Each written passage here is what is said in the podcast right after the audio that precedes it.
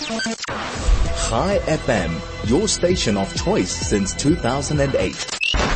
To Soul to Soul right here on 101.9 Chai FM. I'm your host, Rabbi Ari Kievman. And today we are going to talk about, it is a very special Shabbos to this week, the Shabbos Project. So, how are you getting ready for the Shabbos Project? We certainly want to have an inspirational and a meaningful Shabbos project this week because we're keeping it together right here in Johannesburg and anywhere else around the world where you're keeping Shabbos. And I hope everybody's making that extra special effort to be keeping Shabbos this week. What a beautiful, wonderful project of our chief rabbi. And so my friends, let me share with you just a few insights that perhaps can help us and enhance to some degree or another our Shabbos observance this week, this year. Of course, let's start with a little story. You know, Steven Spielberg, he helped build a wonderful Chabad shul. It's known as Beis Betzalel or Bernie's place in Los Angeles, California. And the Rav of the shul, his name is Rabbi Lisbon, he once asked Spielberg, he said, please, I want you to dedicate the shul in memory of your stepfather. His name was Betzalel. They called him Bernie. So during the dedication, one of my friends was a young rabbinical student at the time. He asked Steven Spielberg, he said, tell me, share with me please some inside secrets of making a movie. That's what he asked Steven Spielberg. And Spielberg thought for a moment and he said, you'll notice it's a common, it's very common in, in a dramatic scene to gradually build the music to a crescendo and then stop, rest, silence. That's the way they do it whatever's spoken on the screen is that silence. You think for that moment. You ever, whenever you watch a movie, you see the way they do it, the way the, the, the movie producers put this in, that silence in there. But you could hear through the silence, there's a message that's conveyed that's sometimes so clear and powerful, more so than if there were words. You hear how that music reaches its crescendo, and then shh. So that effect, or to say, I don't know, those words or the lack of words that happen at that moment, it gives an extra potency because it's spoken out of the silence. It's not, it's not a, it, it's not, sometimes the words that aren't said are more powerful than the words that are said. When you listen to the music, Spielberg was telling my friend, listen to the rhythm of rest. And he gave an example. He said, think of Martin Luther King's most famous speech. Wish I could play it for you here. It says, listen to the rhythm of, you know, you listen to it. Whenever you watch it as kids in school growing up in the US, it was part of our curriculum. And you hear the way he goes, free at last. Free at last. Thank God Almighty, we are free at last. I think of that, of Martin Luther's King, uh, Martin Luther King's speech, and our uh, th- this this idea that Steven Spielberg was conveying is that, in a sense, that's Shabbos. Shabbos is the pause and the rest in the rhythm of the week. And just as the words that follow the pause in a movie's music, just like they have their extra power, the thoughts, the words, the deeds, everything we do on Shabbos, I think it has that extra special meaning. They, they tend to, um, give us that extra potency, that they, they, they lend life, that spiritual power and potency that we need. And that is Shabbos. That is Shabbos for all of us. And I, I, you know, if we could just tap into the energy, to the rest that Shabbos gives us, how powerful that could be. And I think we could all tap into it. So as we get into Shul this Friday night, and we begin our Shabbos special services, we welcome Shabbos with lighting our Shabbos candles. You might recall, I mentioned previously, who remembers January 1st, 2000? Y2K. And in honor of the millennium, the New York Times attempted to predict what its edition would look like on January 1st in another hundred years. well by now it would be another 80, 79 years. But what it would look like and they ran this imaginary front page, and there were articles about robots demanding equal rights and, and statehood for Cuba. And in the business news, McDonald's uh, was the struggling restaurant chain. All these different stories. And it was a, a, portrait of what the world would look like in a hundred years. I don't think they ever even imagined what, that, that COVID would kick in in between. Who was to fathom that even? But what's interesting is at the bottom of the page was a four line advertisement and it read, Jewish women and girls light Shabbos candles 18 minutes before sunset. And it gives the time for New York City, whatever it is, the time on January 1st, 2100. You think about this. Shabbos candles endure.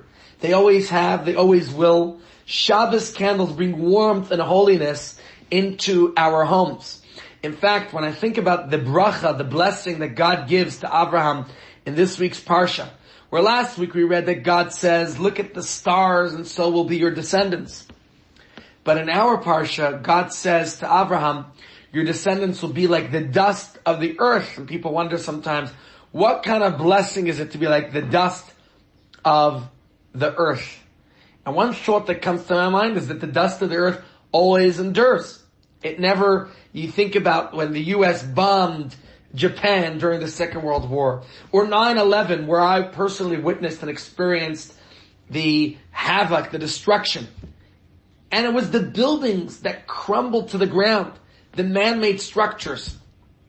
But the, the earth beneath, that was never destroyed. That endured. That stayed there for eternity. That's not something that disappears. And in, in that sense, God was, we could say the blessing that God was giving to Abraham and Sarah in our Parsha is that we, the Jewish people, will endure for eternity. The Shabbos candles represents that in a sense, even the New York Times published it. It symbolizes the presence of God in our home and the, the promise of enduring warmth and light over the cold and, and darkness that pervades the world outside, over the destruction and havoc, over the, the struggles and challenges, the difficulties, the curveballs of life. And so, my friends, when you light the Shabbos candles tomorrow, and you think it's a custom of Jewish women primarily, but of course if there's no woman in the home, then the man does so. And I think when you light the candles and you circle your hands in front of them, you're symbolically gathering in all the holy light. And we then cover our eyes and you recite the bracha to the bracha of the Shabbos candles. There's this lovely custom that my mother had and many Jewish women have is that when you light your Shabbos candles, you take a few moments and you say a silent prayer, a personal prayer for the well-being of your family always remember my mother of blessed memory. She spent several minutes when she would light the Shabbos candle. She would cover her eyes and you could see those moments of silent contemplation or meditation. I don't know if my mother was the type to meditate per se, whatever you want to call it, but she had her eyes covered. And I remember that her, her eyes were always a bit red and watery when she was done. I felt that she was closest to God in those moments when she lit the Shabbos candles. To watch my mother gracefully cover her eyes before those flickering candles was to see the sparks of the divine. I know, I don't know, I never asked her what she prayed for, but obviously, you know, it was something, it was a private sacred moment. But I have no doubt that she prayed for me and my siblings, my family, for my father, for our well-being. And certainly I think each of us think of that moment when you light your Shabbos candles to ask God to allow our children to see in us what we saw in our mothers. And so you say that bracha when you light the Shabbos candles. Lahadlik ner shel Shabbos kodesh. Just embrace the light, the warmth light up the world when you light your Shabbos candles. Let that light shine forth. There's a beautiful song, I think Shweki sings it.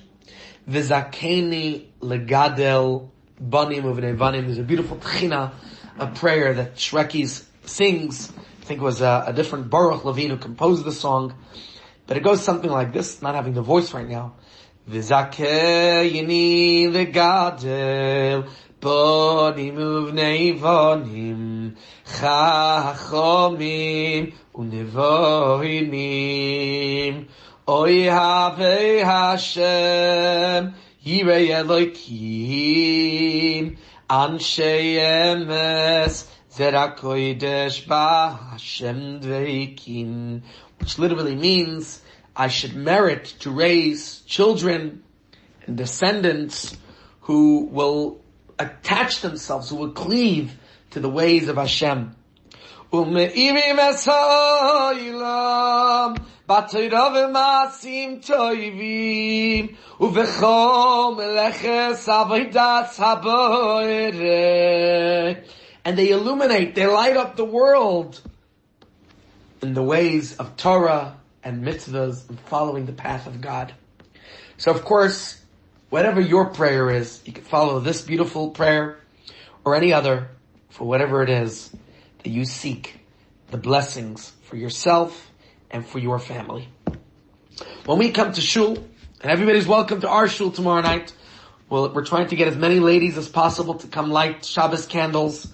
It's my wife's 40th birthday. Don't tell her that I'm publicly announcing this. I don't think she wants it as a public statement, but she's not listening, so it's okay. My friends, if you're able to, come to the shul, celebrate with us, light the Shabbos candles, and bring that light, that warmth, that beauty into the world. Of course, after Shabbos candle lighting in shuls, between Mincha Maariv, we sing a beautiful song. Yedid nefesh avarachaman. You all know that beautiful song. It's actually a wonderful, beautiful prayer that passionately depicts our neshama, the soul's yearning for God.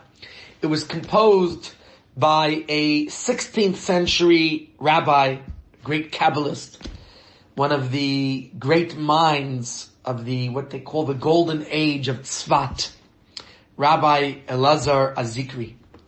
And you think of the words, he says, Yedid Nefesh of Harachaman.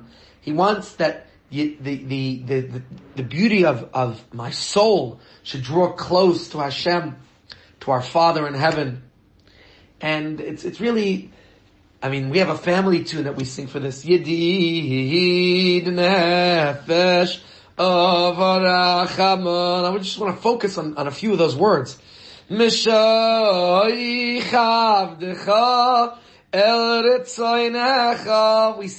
that your servant should draw close to your will. Kimay ayel, like a deer we want to draw close to Hashem.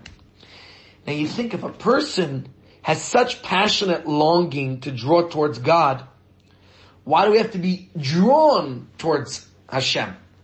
If we yearn for the divine, why do you have to pray to God that Hashem should like pull us towards Him? Think about it. If I'm, if I'm connected, if I have that, that yearning, wouldn't I already be connected? And I thought, you know, Alexander the Great, he once sat in judgment on one of his subjects. And he found the man guilty. So he sentenced the guy to death. So the fellow says, I appeal. So Alexander said, who do you appeal to? I'm the highest uh, authority in the, in the land. So he says, your majesty, I appeal from Alexander the Small to Alexander the Great. Think of that little anecdote. Think of that that thought. All of us have a godly side to our natures, but we all also have a small petty side. Call it the Yetzer Hara, which stifles our soul. And so in this prayer in Yedid Nefesh, we turn to God and express that our soul's deepest desire is to rush to God, to do what is right, what is good. But we also acknowledge that our Yetzer Hara, our evil inclination sometimes prevents us and therefore we ask Hashem, we implore God, we say we need your help. We need that divine assistance to help us complete that journey to do what we need. And so, as we say these words, therefore, Mashoich Abdecha, ask Hashem, please draw me near to you to release me from this oppressive resistance of my Yetzer Hara. And then I'll be free to exercise my innermost drive. Yarutz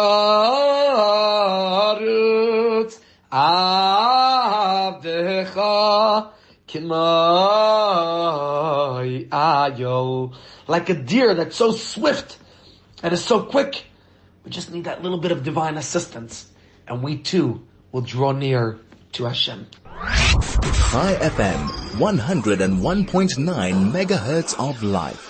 Back to Soul to Soul, writing on 101.9 Chai FM. I'm your host, Rabbi Ari Kievman, and today we're talking about getting ready for the Shabbos project. So, let's continue with Kabbalah Shabbos. How we welcome Shabbos. You know, Jewish events are famous for starting late. Albert Einstein once said, I tried my whole life to come late to a Jewish meeting, and I never succeeded. But it's not all relative. Shabbos and holidays have specific precise times. Prayers have specific times. It's as if Jews have two clocks, the social and the spiritual. What does the social clock tell us? Well, we're starting, you know, uh, five-ish. I have a friend, his name is Five-ish. He says, you know why they called me that? Because everything is ish. You know, he's never, I, I said, I'm Jewish, I'm not sure, everything is ish. But our spiritual clock says, Candle lighting tomorrow, interestingly, is exactly six o'clock sharp. There's nothing ishly about it.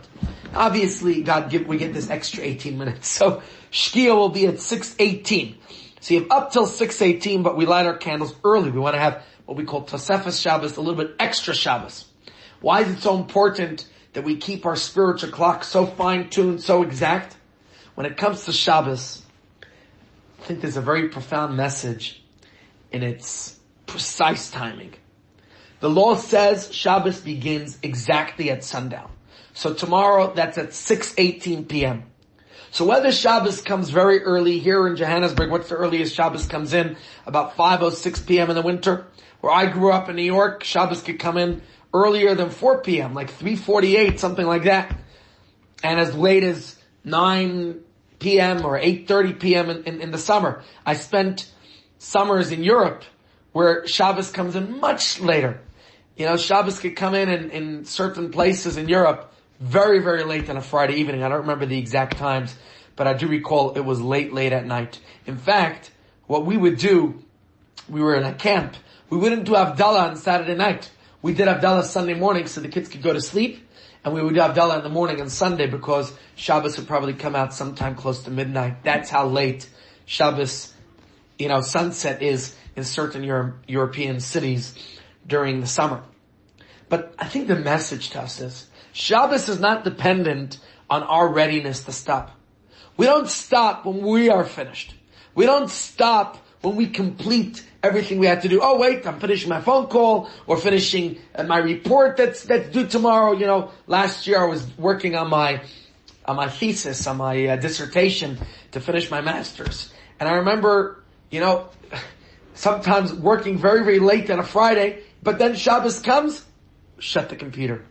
We stop because it's time to stop. Because our souls need us to stop as God did. That's it. Shabbos requires surrender. If we stopped only when our work is finished, as I would do on ordinary weekdays, writing my dissertation till late, late, late at night, I just have to edit a few more lines, just have to change a few more things, just fix something up, then we would never stop because our work is never completely done. With every accomplishment comes a new responsibility. Every mopped floor, you ever see what happens? You needed to mop it again, yeah? The kids dropped something, somebody put their footstep, you know how it goes. Every child bathed, all of a sudden, yeah, I look at it with my wife. We just bathed the kid. How did he, how did she get so dirty so quickly? You know how it goes, that's kids. And then what happens? You tweet a message out there, you think you have only one tweet to respond with. You need a whole million of Twitters. You see, all life moves in cycles. Nothing is ever finished. The sun goes around, the moon goes around, the tides and seas and everything goes round and so do we, round and round. What do they say about New Year's resolutions? They go in one year out the other. Somebody recently asked me, one of my congregants, Rabbi, why do I get a phone call eight times a year for Chabad's annual campaign? You know how it goes. So, my friends, our work is never complete. If we refuse to rest until we are finished, we will never get to rest until we pass on. That's the way it is. Shabbos, what does Shabbos do? Shabbos dissolves that artificial urgency of our days. That's Shabbos. It liberates us from the need to be finished. What does Shabbos tell us? Stop now, not a moment more. As the sun touches the horizon, take your hand off the plow, put down the remote control, let the keyboard be, put your phone aside. You know why they call it a cell phone? Because sometimes we are just in jail with it. We're just, we're just locked and glued to it. Just put everything down. Stop. When Shabbos comes, our spiritual clock, it just chimes and tells us time to rejuvenate ourselves. And when I say rejuvenate, pun is intended. There's no room for negotiation. We stop because there's a force larger than us, God Almighty, who takes care of the universe.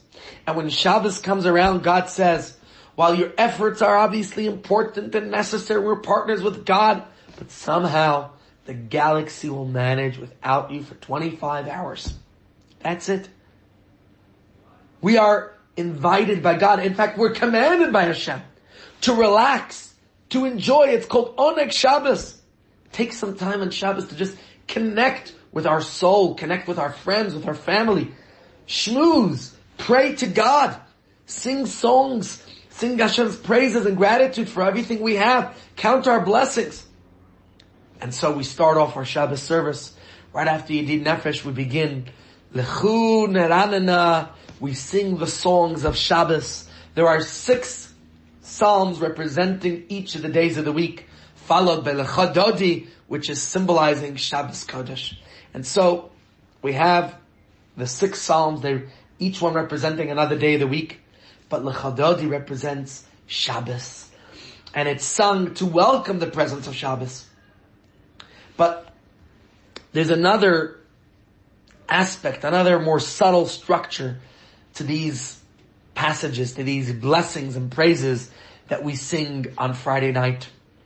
The first five, they speak of God's sovereignty over the universe, and they represent the song that creation sings to its creator. But the sixth psalm that we sing, Mizmor le David, you know that beautiful song that we sing in shul on Friday nights?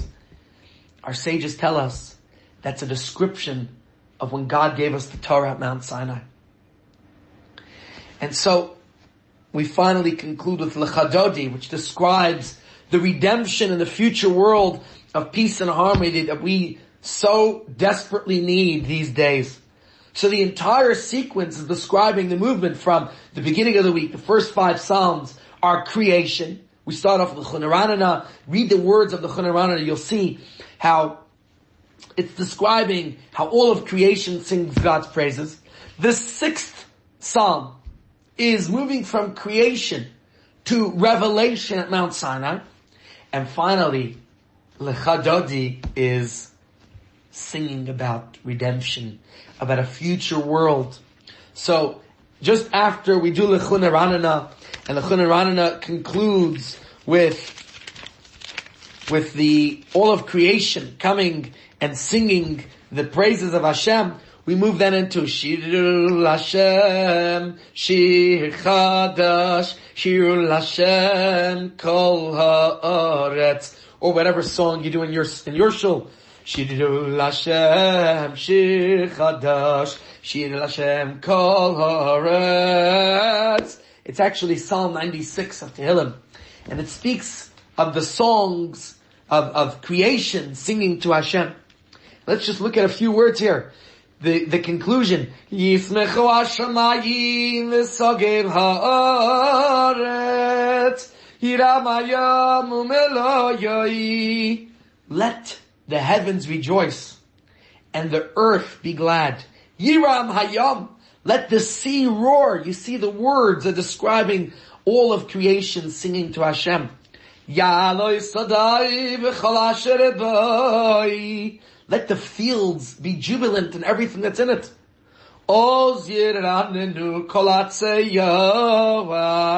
We describe the trees of the forest that sing for joy before Hashem.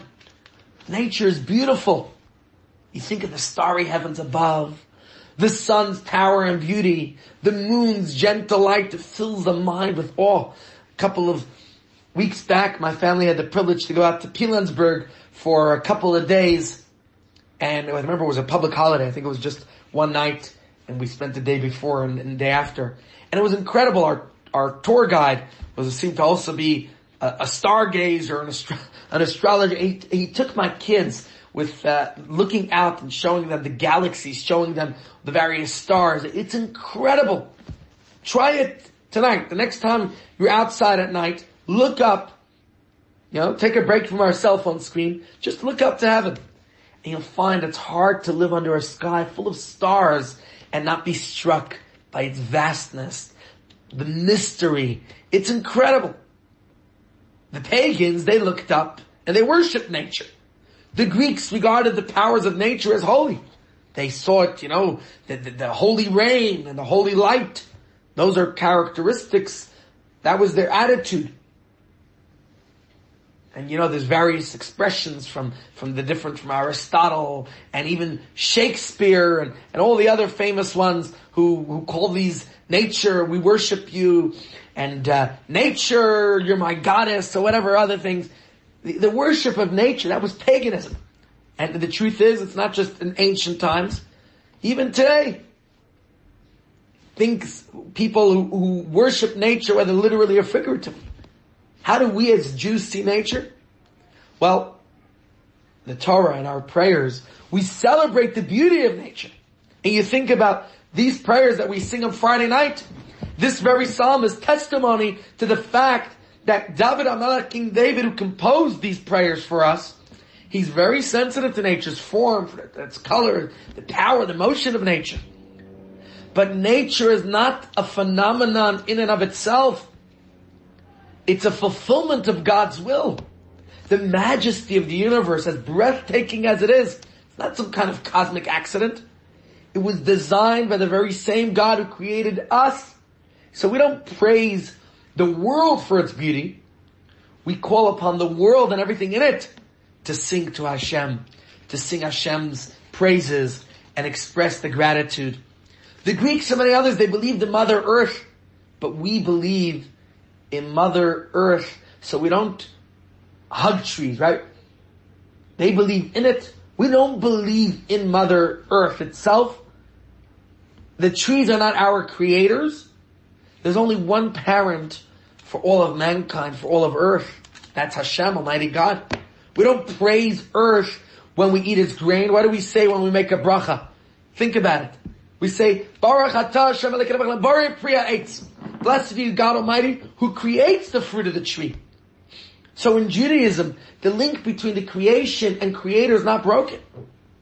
The beauty of the universe points us towards the majesty of Hashem, the architect of the universe. Even when our ancestors ate the manna in, from heaven, as we discussed yesterday, they made a bracha. Blessed be Hashem who brings forth bread from Shamayim, from heaven. Very famous Jewish artist Marc Chagall. There used to be a restaurant here at Balfour Park called Chagall's. I think it was owned by Alan Bender, who's since moved on to Australia. And in his restaurant there, he had a lot of Chagall paintings. So, Chagall was one of the most successful artists, in fact, of the 20th century. And he created unique art in virtually every artistic medium. Paintings and, and book illustrations, he had stained glass windows, he had stage sets, fine art design, all type of designs. You know, I work for, I used to work for an artist in New York, Michoel Muchnik, and he also tried, you know, I think Chagall was his, was his uh, mentor. He used to also have all types of art designs that he would do in different mediums that he would produce from giclées to, to paintings to glass, in glass, and very, very many different types of art mediums. Anyways, so Times Magazine, they actually, um, I think they called them the most influential, I don't remember what they said, but you know, the Times Magazine has a, a whole art critique section. And they called Chagall the quintessential Jewish artist of the 20th century. So somebody once asked Chagall, a friend of his, said, tell me your secret. How do you know if a painting of yours represents true art? And they say that Chagall told his friend, this is what I do. And it's the best test for art that I know. When I judge art, I take my painting and I put it next to the creation of God like a tree or, or a flower. If it clashes, it's not art. So to look at the world and see it as God's art, that's the quintessential Jewish artist. This is exactly what David HaMelech is saying in Tehillim. And this is what we do when we say His words in our prayers on Friday night. Our task is to make sure that what we create and what we build is in harmony with God's world.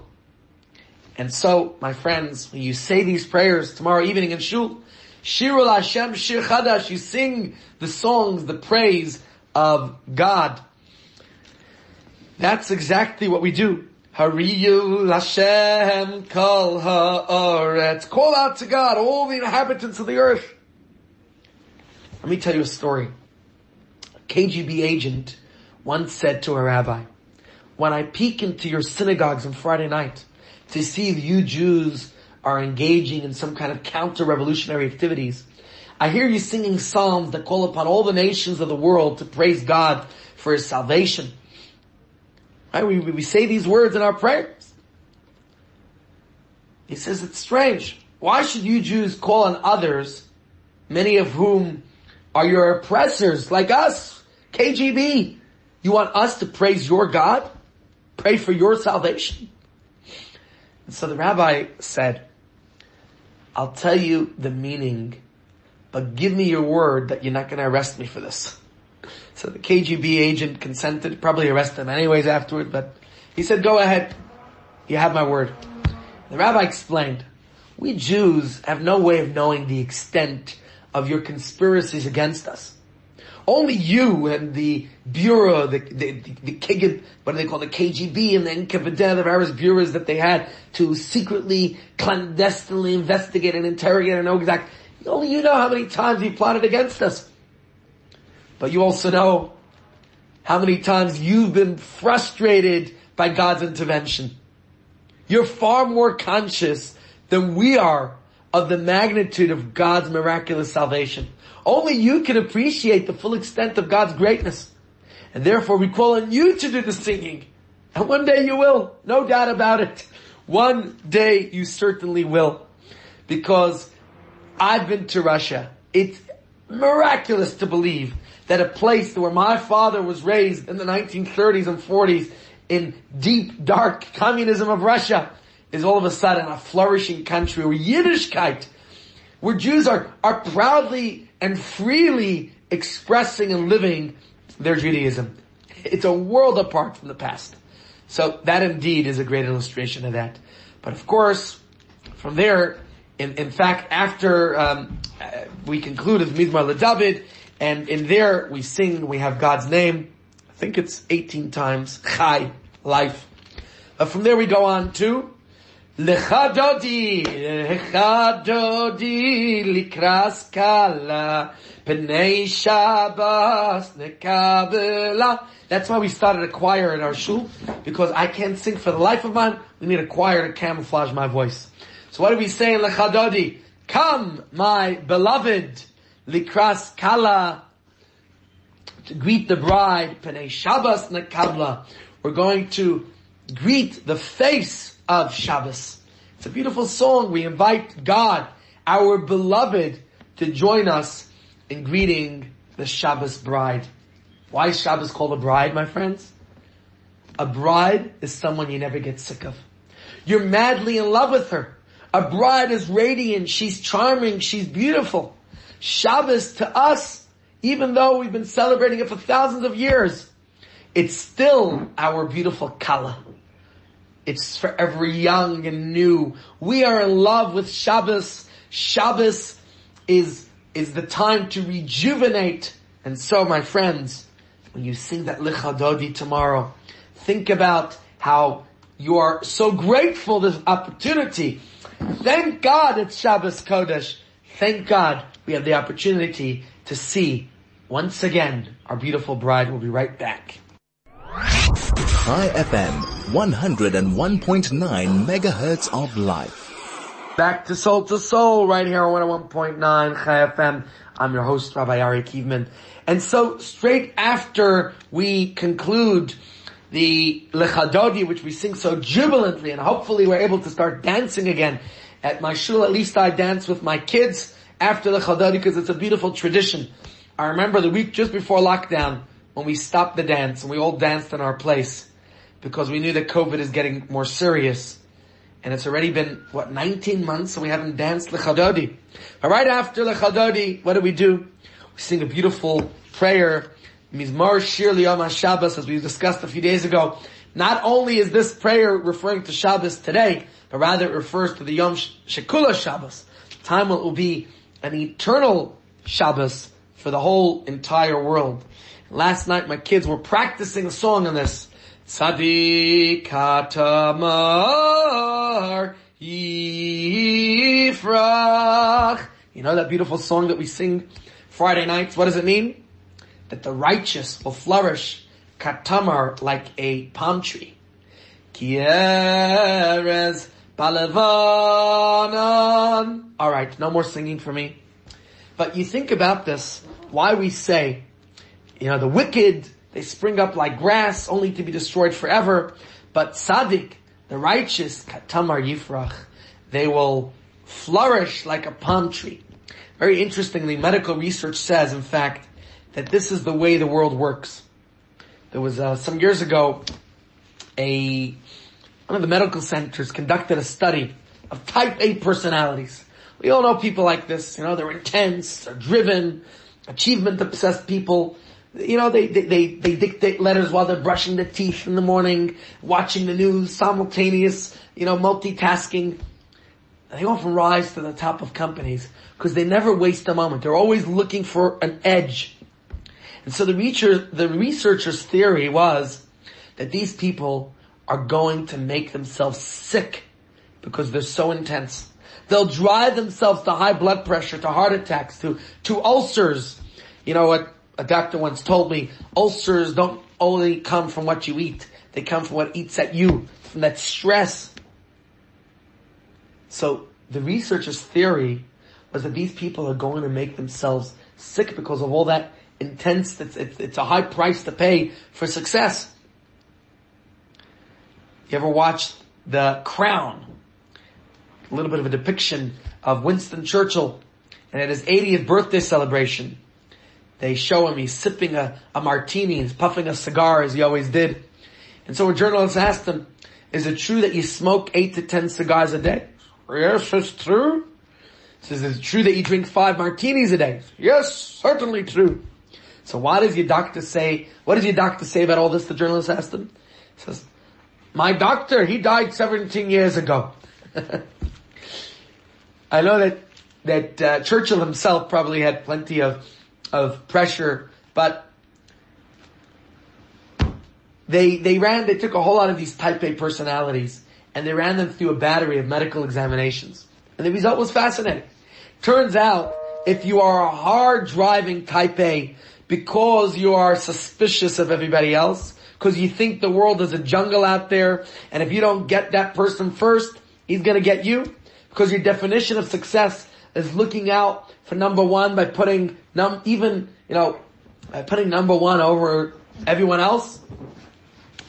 And the research shows that you are likely to make yourself sick. As Rabbi Goldman, I heard him once say, in the rat race of life, even if you win the race, you're still a rat. a lot of people see this world as a dog eats dog world. But is that the way we want to see our lives? But if you're hard driven, if you're the ambitious type A because You enjoy the challenge of getting things done. Because you find it deeply satisfying that a project went well as a result of you being in charge because you find it satisfying to know that things are better for the company, for your organization, for your department, for whatever because of your efforts. Because of your enthusiasm, passion, and energy. And in fact, you'll be fine. In fact, many of this kind of type A were healthier than the average person their age because they're driven. For me, the most important lesson of this study is that human beings are not meant to be antagonistic or jealous of one another. And in fact, we cannot, you know, we, can we can't survive if we have that that animosity, that hatred, that that uh, you know, when you hate, you don't destroy the only the other, you destroy yourself at the same time. But when we are driven, and we have that, that drive to flourish and succeed, to not just survive, but to thrive, then I think we could do wonders with that, with that type A drive inside ourselves. We know that our bodies are designed that certain ways of living promote health, and other ways, you know, if we eat too much potato chips and drinking too much, uh, 7 Up, then what happens? I shouldn't speak too loud. Hopefully we uh, remain okay, but it, it, it's damaging to us physically. Similarly, it's not just about our physical well-being. Our neshamas, our souls, our fashions, that certain behaviors, they nourish our soul, whereas other behaviors are poisonous, are toxic to the soul. And of course, if it's toxic to the soul, then it's going to have a detrimental effect on our body. And that's certainly what the research has shown. God put us in this earth to do good, to strive for improvement and justice, to share with each other, to dry the tears, to hold the hands of people we know who need that encouragement, who need, who need a hand, who need upliftment, and to let them do it for us when we need it. Sometimes so hard to accept help from others. But when we crush our soul, by cheating, by being hostile to each other, by acting selfishly because we believe the world is a jungle, because of that ego. You know what ego stands for besides for haughtiness? Easing God out. And we suffer for it. If we realize that everything that happens in this world is part of the divine plan. The Hayom Yom yesterday we read, every single step of man, Hashem mitzadek ever kananu. It's a verse in Tehillim. King David says, the footsteps of man are planned by God. Then we won't be so angry when things don't go exactly our way. And so when we say these words in davening tomorrow night, tzaddik katamar yifrach, we realize, of course, it says first that the Rishayim, bifrach Rishayim k'mayesev, we realize that, that the wicked that the people who are just out there because they want to beat the other, then like grass, you know, they're going to be like grass that withers away. But if it's tzaddik, if your intentions are righteous, then katamar yifrach, then you'll flourish like the palm tree. Live wrong, you'll feel like grass that rots and fades away. Live right, and even if you're a type A, you use it, as we've been saying constantly in these shiurim, Use every fiber of our being, every aspect of our life. Eat delicious food, but use the nutrients of it to serve Hashem, to fulfill your divine mandate and purpose, mission in this world. Then you will flourish like the palm tree. You will flourish, you will grow, you'll be there for others. Why did I jump to there? I thought a little thought about one of the aspects of Lecha Dodi. You know, we sing, Hisnari me We sing the song, Kiva oire kumi oiri, uri uri shir daberi. What does it mean? Hisnari meyafrakumi, arise from the dust. Shake the dust off yourself. Shake off the grime that covers our soul. Beautiful thought. A young composer once came to Mozart for advice how to develop his talents. So Mozart told him, begin writing simple songs first. Do this for several years. this frustrated young composer says to Mozart, but you composed majestic symphonies when you were just a child. Why do you tell me to write simple songs first? And Mozart said, you see, I never asked anyone what to do. We're all born with our own innate creativity, our holiness. But our neshama, our soul gets covered with dust, with bad habits, with wrong deeds, with all types of problems. And so lost and confused, we go to different experts seeking advice. You know what they say about advice? It's the only commodity with more in supply than demand. we feel, we don't realize that the answers are within us. We're born with them.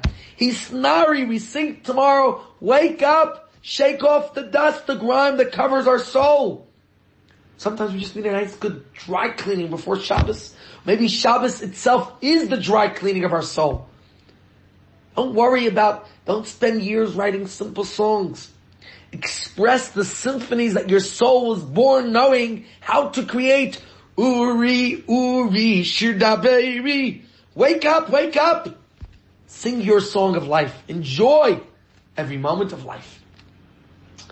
Let's conclude with beautiful testimony that we all give Friday nights of God creating the world six days and resting on Shabbos the seventh. We sing Lechadod, we sing Vayichlu Hashemayim. Beautiful, beautiful song we sing every every Friday evening. In fact, it's the words of our Kiddush.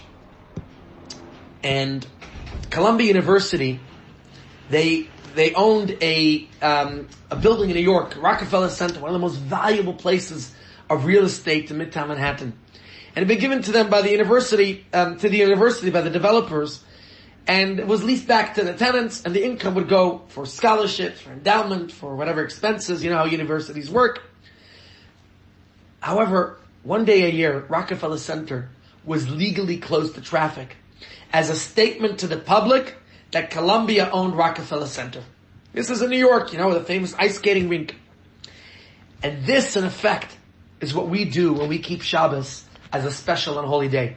We declare that even if it's some, you know, even if it sometimes seems that the other six days of the week we belong to our jobs and we're not owned, we're, we're engaged in all types of other activities, but we have to declare one day a week that we're not owned by that.